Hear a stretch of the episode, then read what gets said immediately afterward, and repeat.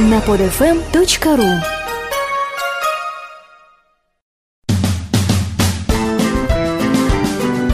Невский. Буренин кусает собаку, Тютчев против Спиранского, армяне любят Екатерину II. Привет всем, с вами Павел Перец. Мы продолжаем нашу прогулку по Невскому проспекту. Сегодня мы узнаем, что такое Растягай и до чего пошлое происхождение у этого названия. Прочитаем газетное объявление, рекламирующее Достоевского, процитируем эпиграмму на одного из самых злостных критиков конца XIX века Буренина. Мы выясним, как Лазарян стал Лазаревым и с помощью алмаза добился у императрицы разрешения на постройку армянской церкви на Невском проспекте по проекту Юрия Фельдена. Ну и, конечно же, мы узнаем, что Тютчев запрещал некоторую иностранную литературу, а Спиранский пытался понять Россию умом, что делать не стоило. Невский 40 Вы когда-нибудь ели растягай? Это пирог обычно с рыбой и с отверстием наверху, через которое видно начинку. Если верить собирателю баек Михаилу Пыляеву, то пирожки эти вошли в моду в 1807 году. Тогда в Москве цыганка с именем героя телепередачи «Спокойной ночи, малыши Степаша» пела романс «Сарафанчик-растягайчик». В песне говорилось о том, как быстро может расстегиваться сарафанчик в некоторых случаях, так что название у пирожка весьма скобрезное. Продукт этот пользовался особой популярностью во время поста, поскольку был из рыбы. В Питере его можно было отведать на Невском 40 в кафе Иоганна Люция Излера. Он творчески подошел к процессу, который сейчас в рекламных агентствах назвали бы нейминг. Вот лишь некоторые названия его пирожков. Безопасные, успокоительные, на здоровье. Такое впечатление, что речь идет об ассортименте аптеки. Дальше больше. Без рыбы, но со вкусом. Загадкой. Астрономические. На всех правах пирога. Концертные. В добрый час. И, наконец, пчелка или что в рот, то спасибо.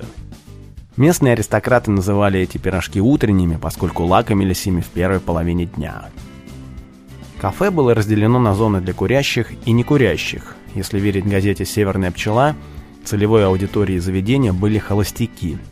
Для придания веса газета сообщала, что кафе посещается людьми образованными, и вы можете услышать здесь толки о литературе, художестве и театре, то есть приобщиться к кругу избранных.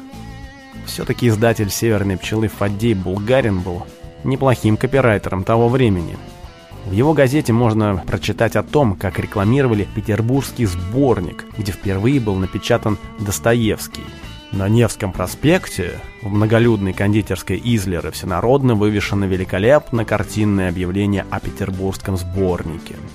На вершине всего отлично расписанного яркими цветами объявления по сторонам какого-то бюста красуются спиной друг к другу большие фигуры Макара Алексеевича Девушкина и Варвары Алексеевны Доброселовой, героя и героини романа господина Достоевского «Бедные люди».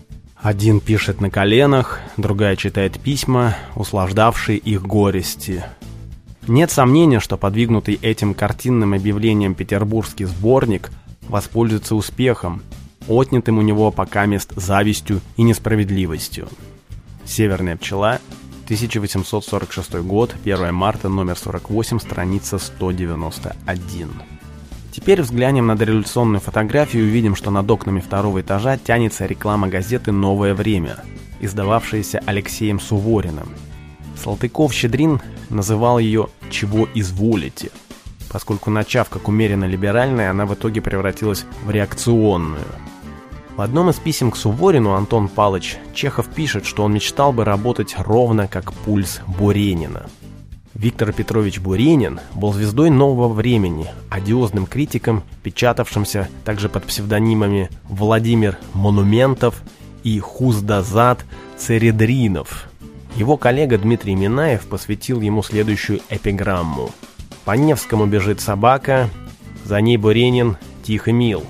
Городовой смотри, однако, чтобы он ее не укусил. Буренин мог укусить, да еще как!» Историк Александр Яблонский называл его старейшим порнографом. Поэт Александр Блок – корифеем газетной брани. Всеволод Крестовский, роман которого «Петербургские трущобы» я цитировал во время рассказа о Сенной площади, вызвал Буренина на дуэль, но тот вызов не принял, о чем мы можем прочитать у Козьмы Прудкова. Не дерись на дуэли, если жизнь дорога. Откажись, как Буренин, и ругай врага. Меж тем Корней Чуковский заметил, говоря беспристрастно, это был один из самых даровитых писателей правого лагеря. Да, журналисты, прислужники власти никогда не пользовались успехом у либеральной общественности. Зато рядовые читатели потребляли буренинский филитон с таким же аппетитом, как некогда посетители кафе Излера его фирменные пирожки. Невский 40А Благодаря массовой бомбардировке СМИ, простой обыватель зачастую воспринимает жителей южных республик СССР как исламистов.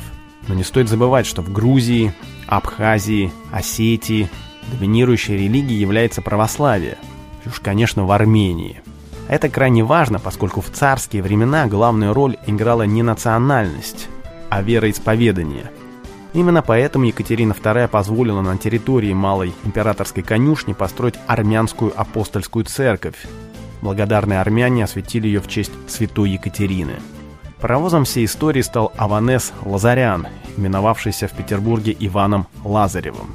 Успешный торговец, который смог сделать участниками своих бизнес-процессов высокопоставленных господ, да еще каких – Орловы, Потемкин, Воронцов, Безбородко, наконец – и вот Лазарев-Лазарян покупает у мужа своей тетки алмаз и перепродает его Григорию Орлову, а тот преподносит Екатерине II. По другой версии, Лазареву удалось купить только долю во владении алмазом, и он искал покупателя на вторую половину. Им стала сама императрица, которая позволила своему бывшему фавориту Григорию преподнести ей камень от его имени и как бы им купленный. Екатерина любила устраивать такие спектакли со своими ухажерами, мы это увидим на примере Аничкова дворца. Известно, что она обожала драгоценные камни, в карты играла не на деньги, а на бриллианты. Поэтому, заполучив алмаз-гигант, она не могла не отблагодарить человека, который его продал. Лазареву пожаловали дворянский титул. Поскольку строительство церкви было уже в самом разгаре, Лазарев решил взвести по соседству доходные дома – Удивительное дело, но в отличие от комплексов у Кирхи и у Костела, которые мы проходили на Невском, здесь впоследствии отстроили всего один этаж всего лишь у одного дома. Церковь возведена по проекту Георга Фридриха Фельтона, так же, как и Лазарян, имевшего русскую интерпретацию своего имени – Юрий Матвеевич. Его отец был троюродным братом Иоганна Фельтона, оберкухмейстера, а проще говоря, повара Петра Именно Юрий Матвеевич Фельтон сменил Расстреле на посту главного архитектора канцелярии отстроений. Сейчас бы его назвали Комитетом по градостроительству и архитектуре. Расстреле уволила Екатерина II, которая мало того, что решила сменить барокко на классицизм, так еще и обустроить, наконец, город, сделать его достойным званием столицы Российской империи. Выполнение этой задачи она взвалила на плечи Юрия Фельтона, Именно поэтому в створе домов 40 и 42 мы видим классический портик, архитектурный символ эпохи Екатерины II, а затем и Александра I, и отчасти даже Николая I. В Петербурге найдется немного храмов, а уж тем более православных, с одним куполом. Армянская церковь – редкий пример, однокупольная система была фирменным знаком Фельтона. По такому принципу возведены церкви Святой Анны на Кирочной, где некогда был рок-клуб – и Святой Екатерины на Большом проспекте Васильевского острова. Ну и чтобы вы четко понимали, кто такой Фельтон, следует сказать, что по проекту его из отчего Егорова была изготовлена архитектурная жемчужина Петербурга – северная решетка летнего сада. Невский, 42. Есть всем известные слова, но мало кто помнит их авторов. Например, «Очи черные, очи страстные», Написал их Евгений Гребенко, старший брат весьма известного в Петербурге архитектора. Еще одна цитата. «Никто не забыт, ничто не забыто. Это блокадная Мадонна, Ольга Бергольц». Наконец, квинтэссенция нашего характера. «Умом Россию не понять». Автор Федор Иванович Тютчев. Прямо под балконом на уровне второго этажа висит мемориальная доска, прочитав которую мы узнаем, что поэт жил в этом доме с 1854 по 1872 год, то есть в самом конце своей жизни. Он был хорошо знаком не только с семьей Лазарева, но и с Абамелековыми и Деляновыми. Поэтому неудивительно, что семейство Тютчевых поселилось в доме при армянской церкви. Тютчев вообще-то современник Пушкина, однако при жизни Александра Сергеевича он не был известен как поэт. Он был прежде всего дипломатом и больше 20 лет провел за пределами России, вернувшись только в 1844 году. А вот с 1858 года в течение 15 лет вплоть до самой смерти, как раз в то время, когда он жил в доме номер 42 по Невскому проспекту, Федор Иванович был председателем Комитета иностранной цензуры. Вот вы сейчас заходите в интернет и можете почитать английского автора, послушать американского певца, посмотреть видео французского рэпера – а в первой половине 19 века, когда единственным доступным источником информации помимо сплетен был печатный лист, фильтры цензуры не пропускали ничего без надлежащего одобрения. Заграничные книги, присылаемые кому бы то ни было в Россию, представляются в запломбированном ящике, тюке или ином виде куда следует и не иначе возвращаются, как по разрешении Министерства внутренних дел. Таков был закон. Вот этим-то процессом контроля и руководил Федор Иванович Тютчев, великий русский поэт и одновременно цензор. Такие вот совпадения. Буэна Эсперанза. Добрая надежда. Имя корабля. Географическое название «Мы из доброй надежды». Наконец, человек. Эсперанза Спиранский.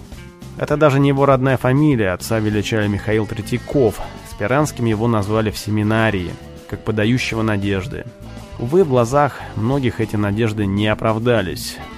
Поповский сын, выскочка, стал приближенным императора Александра I и попытался, о ужас, заставить чиновников работать и пройти переаттестацию.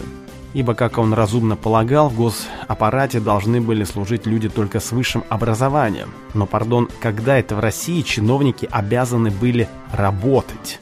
Бюрократы не простили Спиранскому посягательств на свои привилегии. А еще было известно, что он готовит проект Конституции. Государственная Дума. Данное словосочетание ввел именно Спиранский. Перед самой войной 12 года его выслали из столицы. А ведь Наполеон в шутку предлагал царю обменять этого специалиста на какое-нибудь королевство, поскольку высоко ценил его способности. Спиранский был пензенским губернатором, затем наводил порядок в Сибири, пока ему не было дозволено вернуться в Петербург. Как раз тогда он поселился здесь, на Невском 42. Бывший патрон Александр I принял его весьма холодно. Впереди было восстание декабристов, которые прочили Спиранского в президенты Российской Республики. Но именно этому несостоявшемуся президенту выпала незавидная участь войти в состав Верховного суда над бунтовщиками – когда выносили приговор, Спиранский плакал, но ничего поделать не мог. Добрые надежды не оправдались. Впереди была жандармская эпоха Николая I, который, кстати, нашел общий язык со Спиранским и даже поручил ему одно большое дело, с которым тот блестяще справился. Но это уже другая история, которая, увы, не реабилитировала Спиранского в глазах многих современников, да и потомков. Князь Андрей смотрел близко в эти зеркальные, не пропускающие к себе глаза – Ему стало смешно, как он мог ждать чего-нибудь от Спиранского и от всей своей деятельности, связанной с ним, и как мог он приписывать важность тому, что делал Спиранский. Как видите, даже в романе «Война и мир» показан крайне непритягательный образ этого государственного деятеля. Вся его проблема была в том, что он как раз-таки пытался понять Россию умом – Именно это имел в виду историк Ключевский, написавший, что Спиранский, приступив к перестройке русского государственного порядка, взглянул на наше Отечество как на грифельную доску, на которой можно было чертить какие угодно математически правильные политические решения. Не надо измерять нашу страну общим аршином, не надо пытаться понять ее умом. Не работает.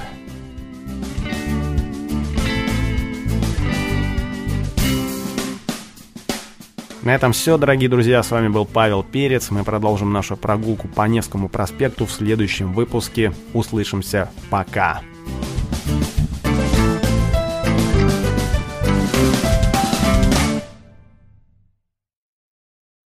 Скачать другие выпуски этой программы и оставить комментарии вы можете на podfm.ru.